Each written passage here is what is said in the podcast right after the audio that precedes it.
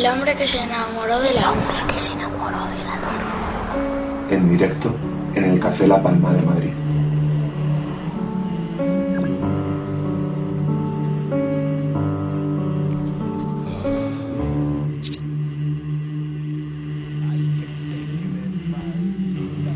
Retomamos el pulso a la luna con el último bloque.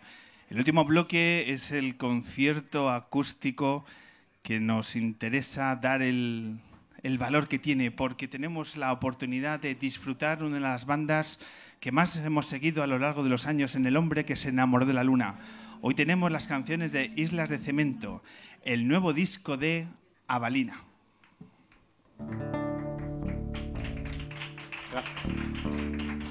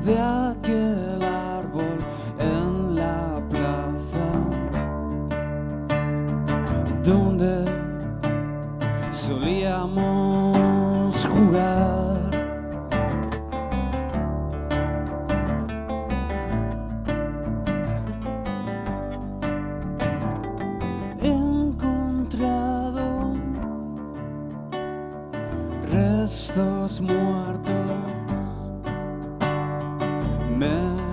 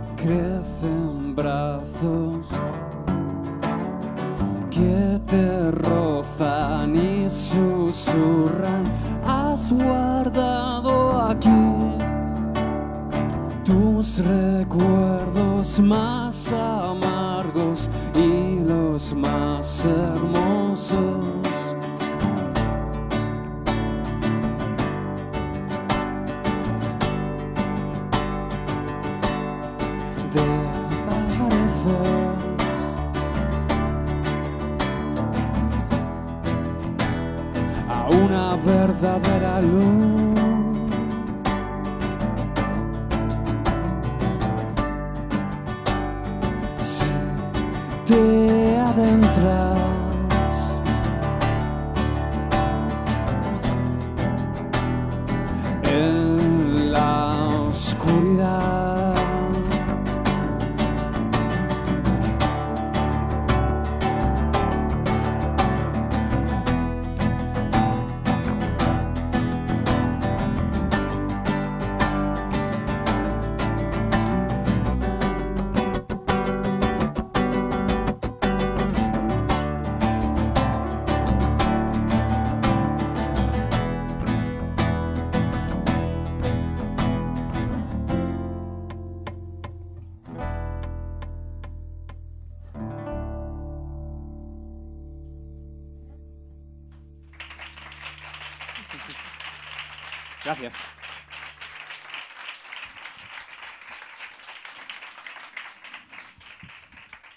Don Manuel Cabezalí, muy buenas tardes. Buenas tardes. Bienvenido al hombre que se enamoró de la luna nuevamente. Eh, gracias. gracias. Estuviste con nosotros hace era un mes por ahí. Sí, más o menos. La sí, tarde de Pasajero por ahí, sí. y, y Rufus. Y ya aquella tarde dijimos, oye, pues encontramos un hueco como para Balina en cuanto se pueda. Y cumplimos, ¿eh? Eh, Lo conseguimos. eh, sois, sois gente de palabra, sois Sí, gente de palabra. Pues para nosotros es un placer, ya lo hemos dicho anteriormente. Hemos escuchado muchos años los discos de Avalina, así que Islas de Cementos es vuestro nuevo trabajo y tenéis que estar aquí, así que nos complace mucho tener vuestras canciones. Eh, Avalina ahora mismo es un trío, estáis dos, cuéntanos que, con quién compartes escenario y dónde está don Javier Couceiro. Bueno, eh, comparto escenario con aquí el señor Jaime Olmedo, que ha entrado recientemente en Avalina, es nuestro nuevo bajista. Bueno, realmente él hacía las suplencias de Ignacio Celma, que era el anterior bajista desde hace ya como Cuatro años. cuatro años, sí. Lleva ya un tiempo. Yo creo que incluso cinco, ¿eh? Ya de diez, ¿no? Y, y, bueno, entró como titular hace relativamente poco, año y medio más o menos. Y luego Javier Caucero, que está, está volviendo de vacaciones, que este puente, pues, De comer pulpo. De comer pulpo. De- anda, también Viene de Galicia también, sí. Es que nos está quedando una temporada muy gallega, ¿eh? Sí, sí. Para bien, ¿eh? Para bien, para bien. Eh, ¿Qué tal este año y medio en, en Avalina? ¿Cómo te han recibido aquí los, los maestros de ceremonias? Que son cacho de pan. no, no, muy bien. O sea, una entrada muy, muy fácil y, y sido un gustazo, vamos. O sea, para mí era un, un sueño tocar con ellos. ¿Que son mejores músicos que personas o viceversa? Eh, ahora mismo mitad, mitad. ¿Perdón? Mitad, mitad. Mitad y mitad. O sea, y no, y no se puede separar, ¿eh? Eh, No se puede separar. Eh, has estado ya en la, en la grabación de, de Islas de Cemento, un disco que he leído. Vamos a hablar de dos pilares de- del disco, eh, si me lo permitís. Uno que nace de improvisaciones en el ensayo, algo que me ha llamado mucho la atención. Es un punto de partida nuevo en, en cualquiera de vuestros discos. ¿Cómo, ¿Cómo nace esta idea de vamos a partir de improvisaciones y luego vamos a ver qué surge de ahí? Yo creo que era algo que habíamos tanteado en el pasado, pero que nunca habíamos decidido basar un disco completo en ello. Eh, lo teníamos en algunas canciones, nos gustaba la idea, pero digamos que con este fue una idea ya total, ¿no? Y yo creo que gran parte de ello sucedió precisamente porque entró Jaime de nuevas y mm, digamos que queríamos un poco conocernos, ¿no? Entonces, qui- al principio de empezar a tocar con Jaime, no teníamos un solo acorde compuesto para este disco. Entonces era como vamos a juntarnos en el local de ensayo, eh, tocar, grabar y ver qué pasa. Y fuimos yendo mucho al local así, muchas mañanas y muchas tardes, a un poco a echar el rato y tocar un poco, grabar todo. Y poco a poco fue cogiendo forma. Y no sé, me, pa- me parece, me parece que fue muy acertado a nivel de crear banda, ¿no? Un poco, porque eh, en todas las bandas siempre el equilibrio entre los miembros es algo muy delicado y en un trío como Balina el triángulo solo tiene tres vértices, se dice, ¿no?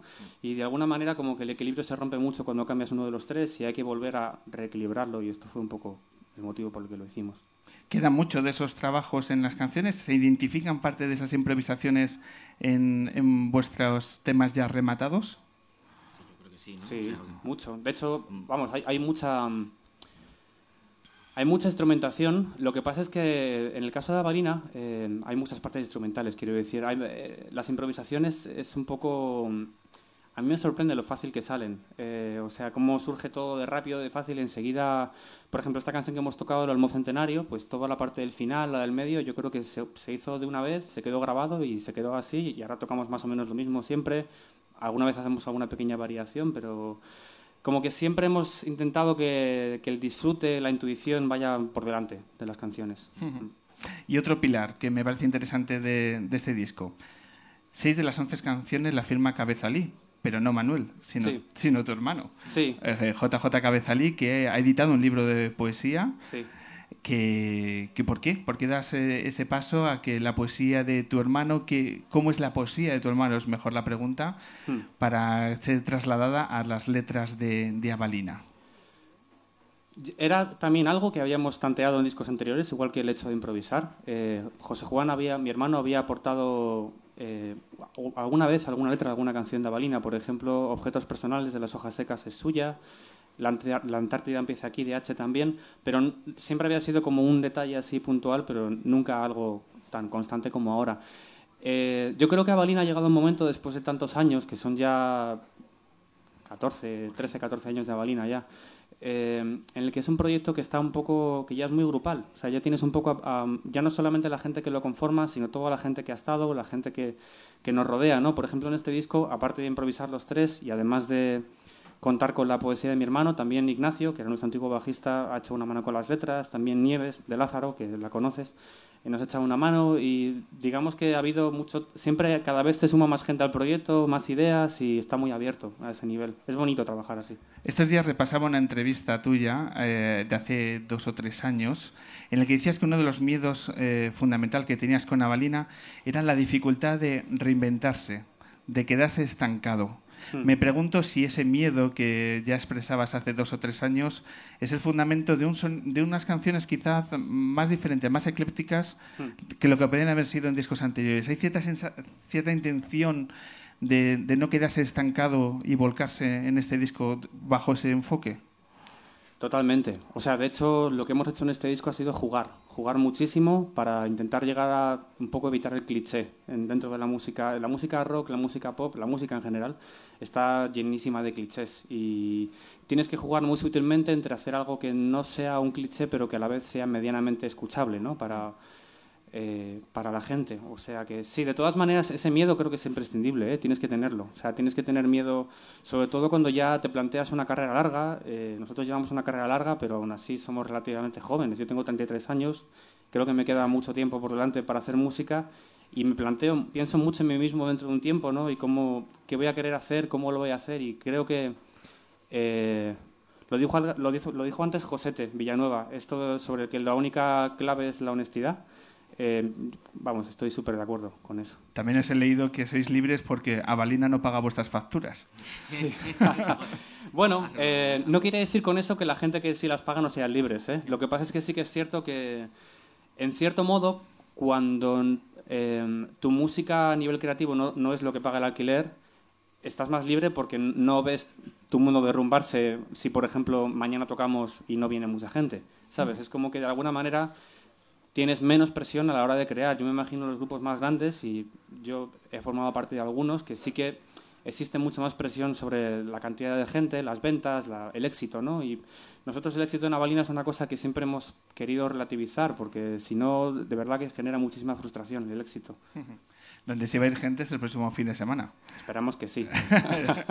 Seguro, doble cita con el público de Madrid para presentar vuestro nuevo disco eh, en la sala Caracol, que además estáis haciendo en redes sociales, estáis dando pinceladas de las sorpresas que van a ocurrir esa- esas dos noches. Eh, contadnos, ¿cómo estáis preparando? ¿Qué estáis trajinando para estas dos noches con el público de Madrid? Básicamente vamos a meter algunos invitados, todavía no hemos revelado todos. eh, un par para el viernes 8, otro par para el sábado 9. Y ¿A quién habéis tampoco quiero revelar aquí? mucho más de lo que hay. De, de momento está confirmado Ignacio Selma, que tocará el viernes 8, porque, no va a poder- porque tocaba el, el, el- el sábado 9. Y, y, y Sara, Sara, Sara V de un grupo de rock de aquí de Madrid que se llama Narida. Muy, muy, muy rockeros, muy garajeros. Luego también, hoy, hoy precisamente antes de venir estábamos Jaime y yo escribiendo el setlist para, para los dos días porque es, es diferente por, por los invitados y porque también queríamos que fueran un poco conciertos ligeramente distintos y ya te puedo decir que es un concierto generoso. ¿eh? Son como dos horas fácil de concierto. Dos horas de encima del escenario, o sea, os- Más os- o menos, igual luego nos liamos y son dos y media, no lo sé. Luego que si salimos, que si no salimos, como todas las bandas, y ya Eso, al final. ¿Cómo estoy, estoy contigo de acuerdo en que es un rollo, ¿eh? Que- De hecho, eh, nosotros alguna vez en alguna sala, cuando no hay un camerino, un lugar al que irte, y- porque de vez en cuando viene bien para descansar, que el batería eche una meada, porque nuestra batería siempre echa una meada.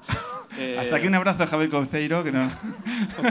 Pero es verdad, siempre, siempre es como, yo necesito salir un momento para echar una meada y devuelvo. Pero salvo esas veces, yo muchas veces, eh, mira, una vez estuve en un concierto aquí en Madrid de un grupo que se llama The Montgolfier Brothers, que son de, bueno, de, de Inglaterra. Él hacía una cosa y decía, mira, va- vamos a ahorrarnos el paripé este de, de otra, otra, otra. Entonces, cuando acabemos esta canción, vais a cerrar, eh, bueno, vais a pedir todos otras si queréis. Entonces, cuando cerráis los ojos, esperéis cinco segundos, los volvéis a abrir y entonces hemos vuelto a aparecer en la escena y entonces tocamos otra. Entonces, lo hemos hecho alguna vez, ¿eh? porque tiene razón, o sea, es un paripé bastante absurdo, sobre todo en salas pequeñas cuando tu contacto con la gente ha sido especialmente cercano. Eh, de repente convertirte en Mick Jagger es un poco raro. Es una buena forma de definirlo, Manuel. Eh, un- una última cosa antes de seguir con el, con el concierto. Otra de las novedades que está desprendiendo Avalina, el documental Avalina. Eso es, un, es, un, es una eh, propuesta de, de- de un- de un- de fans, en realidad. O sea, no, no viene por nuestra parte, no es una iniciativa nuestra.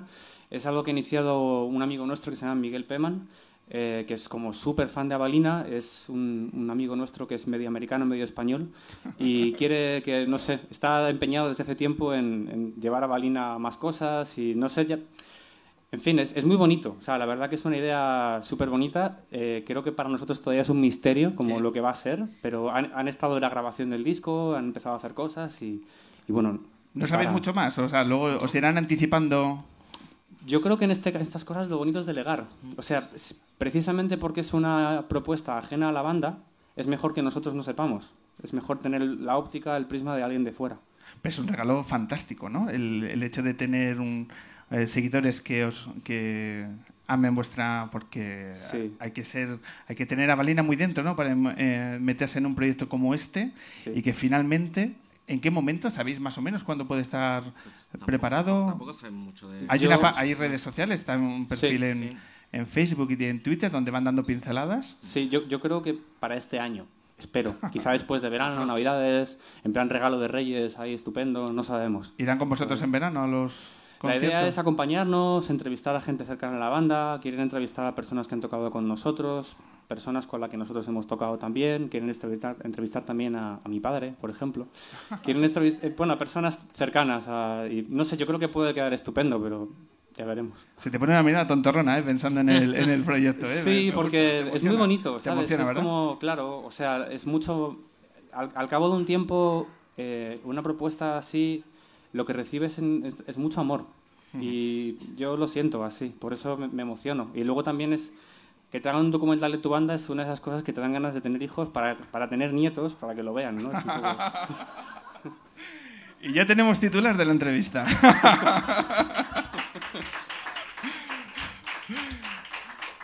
Venga, pues si parece retomamos las canciones. ¿Con qué os apetece ahora continuar? Mira, esta canción se llama Ulmo. Eh, Ulmo es el nombre de uno de los Valar del Silmarillion, de la obra de Tolkien. No voy a ser muy extenso con el rollo friki, pero decir que, bueno, que esta canción, por ejemplo, surgió a partir de un riff de bajo que se inventó Jaime en el local de ensayo. Venga.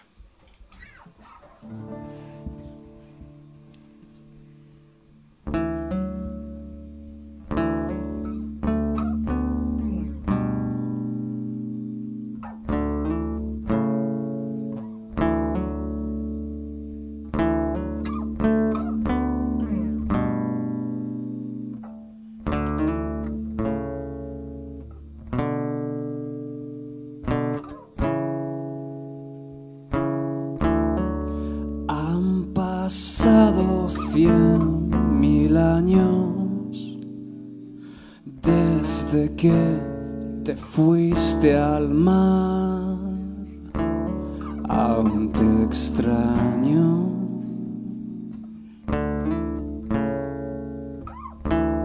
Se han trazado los caminos. Todo el mundo quiere llegar antes de empezar.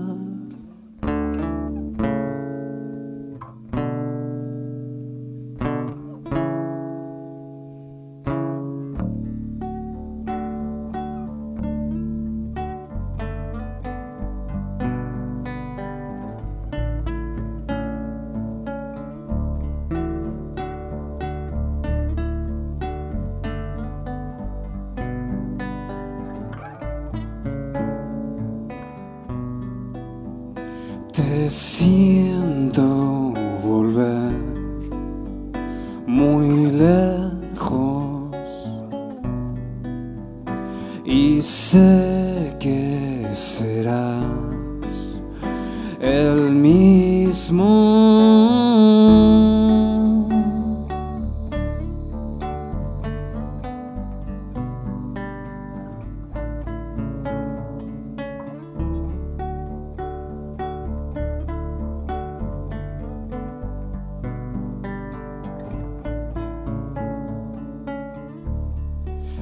Las personas han cambiado, tienen mentes de metal con ruedas. En las noches de verano salgo fuera a esperar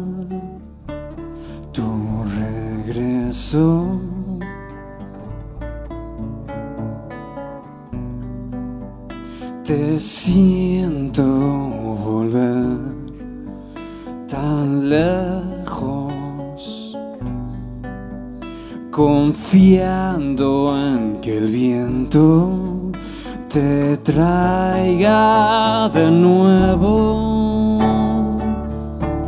a mis brazos.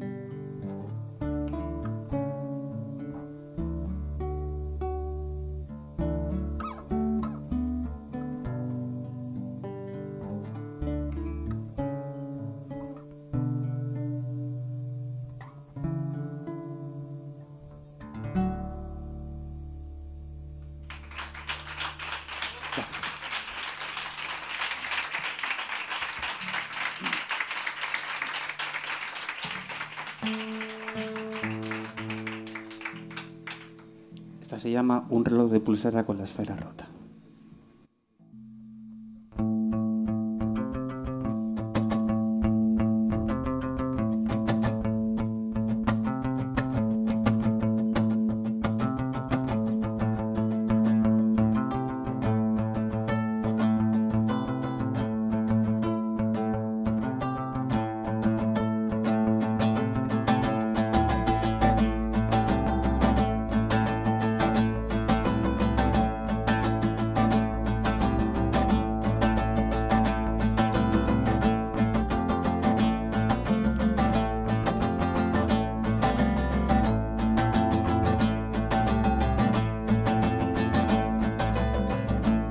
Hierba finalmente ha dejado de crecer bajo el puente.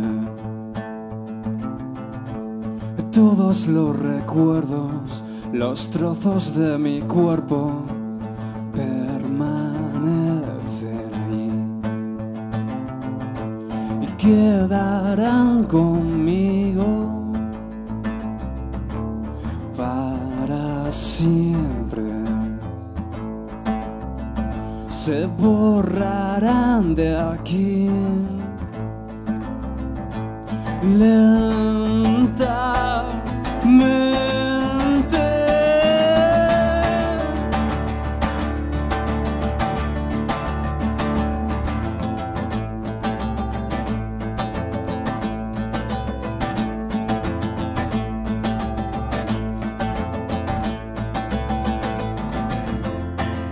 Mientras me desprendo de este cuerpo, solamente espero sorprenderte con este salto mortal.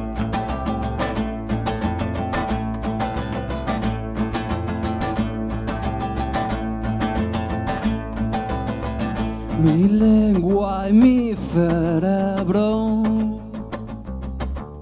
en un charco.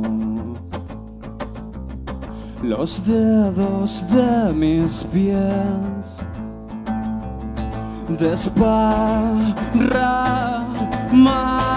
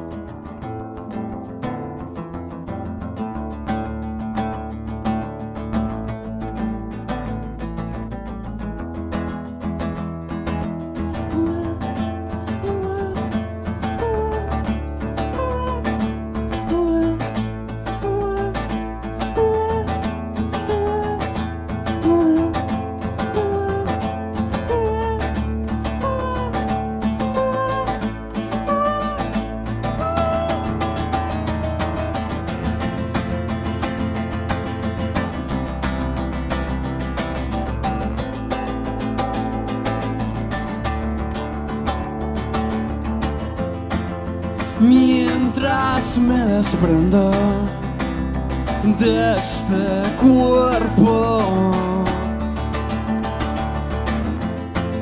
Solamente espero sorprenderte con este salto mortal.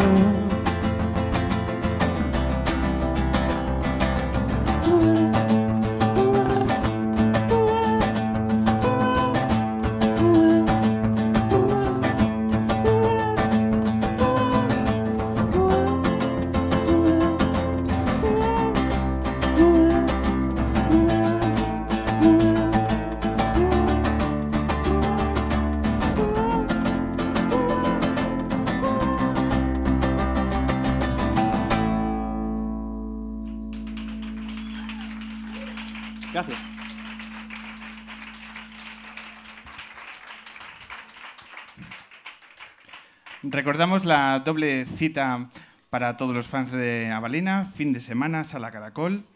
Y a continuación, ¿qué? ¿Cuáles son las próximas fechas que están marcadas en vuestra agenda? ¿Cómo se presentan los próximos meses? Pues ocupados, porque tenemos una gira de salas grande. Pues después de eso, básicamente, estamos fuera todos los fines de semana hasta verano, aproximadamente, tocando por toda la península. Y después de verano también visitaremos incluso las islas y todo, fíjate. sí, sí, pero la idea es tocar, es tocar mucho. En realidad, con- en todos estos años hemos eh, adquirido una base de fans como muy fiel y, y un poco te debes a ellos y siempre tienes esta cosa de ¿cuándo venís a Cuenca? ¿Cuándo venís a no sé dónde? Pues Hay que cumplir, hay que cumplir. siempre. Eso, eso es cierto, ¿eh? el que es fan de Avalina es fan de Avalina, ¿eh? o sea, es gente que os sigue durante hace ya mucho tiempo. ¿Sabes? El, el que ha, ha penetrado en vuestra música no, se desactiva así como así, el, ese sentimiento ese hacia vuestro sonido ¿no? tan característico. Yo creo que es así como nosotros también sentimos la música. O sea, yo creo que tenemos un- una cosa en común los tres, que es que buscamos, buscamos que la, la música que escuchamos como oyentes que nos atrape de verdad, que no se quede en la superficie, sino que realmente tenga esta cosa que te engancha y que quieres escucharla de una y otra vez. Y no sé, a mí, para mí al menos haber conseguido esto con Avalina en, una, en la escala pequeña que permite un poco nuestra cultura musical en este país y un poco lo que hay alrededor, a mí me hace muy feliz. O sea, me siento, me siento realizado con eso. Esa cosa tan difícil que comienza un tema de Avalina y sabes que es un tema de Avalina. Eso es genial, ¿verdad? Eso es O sea, muy complicado. Mira, yo por ejemplo soy muy fan de Sonic Youth y es, es una banda, bueno, tiene una carrera larguísima que tiene eso, ¿no? Según empieza dices Sonic Youth, o sea, no importa que no conozcas la canción, pero o The Cure, por ejemplo, ¿no? Y, y es verdad que Avalina un poco con, con el paso de los años un poco lo hemos conseguido y bueno, es una, para mí es una pequeña marquita así puesta de, de felicidad. Venga, pues nosotros nos alegramos que hayáis firmado otro gran disco. Nos veremos por la Sara Caracol y ya puestos en algún concierto de las islas, pues también hacemos un hueco y no vamos a veros. Muchas gracias, Pablo. Fuerte aplauso, aplauso para Valina.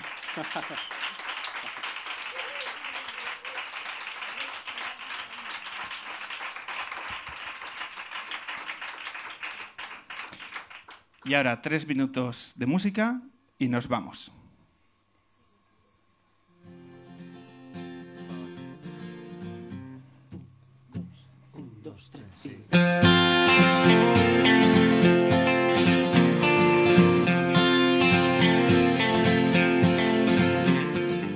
Comenzamos a despedir esta edición 283 del hombre que se enamoró de la luna. Vamos a repasar a toda la gente que nos ha ayudado a llegar a la orilla, que ha sido mucha, que sin ellos no podíamos hacer estas dos horas de radio. Y lo primero es agradecer a todos nuestros oyentes que nos escuchan allá en, en los atascos, en el metro, en todos aquellos momentos que, se- que os bajáis el audio del hombre que se enamoró a través de nuestro podcast y nuestra página web. Os lo agradecemos y sobre todo agradecemos a este maravilloso público lunero que ha vuelto a llenar el Café La Palma. Muchas gracias compañeros.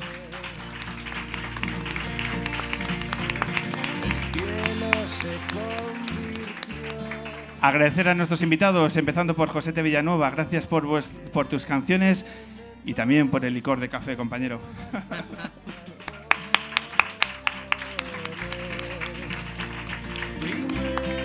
Muchas, muchas gracias también a Rafael Orrillo por traernos sus primeras páginas con tanta emoción y tanto talento.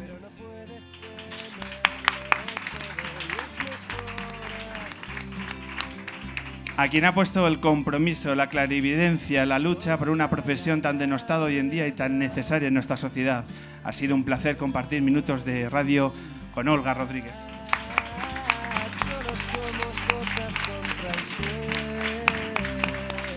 ¿Y qué decir de estos pedazos de músicos abalina que se han vuelto a reunir con estos micrófonos y a los que seguiremos por siempre por vuestras grandes canciones? Muchas gracias.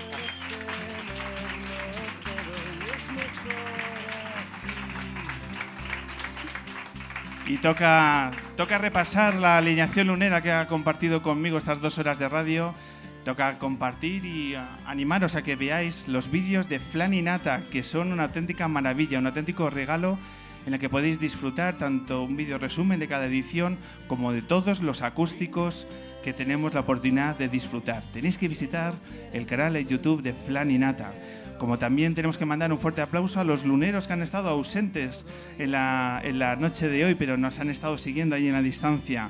Un fuerte abrazo para nuestra Menichel Molinos, para nuestra Laura de la Cruz, la autora de todos los carteles, y por supuesto para el capitán Ángel Castaño, que no ha podido firmar esta edición, pero que dentro de 15 días estará aquí con nosotros. Además, Alberto Jiménez, nuestro 24 más 1, un placer de nuevo compartir minutos de radio. Un fuerte aplauso a Eric, que ha sido el que ha manejado los tiempos y la música esta, esta noche. Muchas gracias, compañero, desde el ático de La Palma y a toda la gente de La Palma.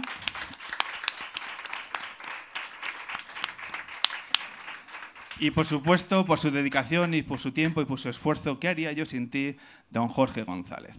Nos vemos.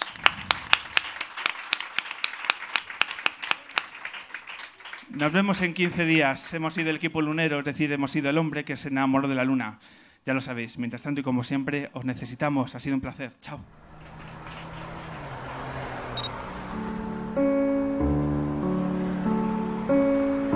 El hombre que se enamoró de la El hombre que se enamoró de la luna. En directo en el Café La Palma de Madrid.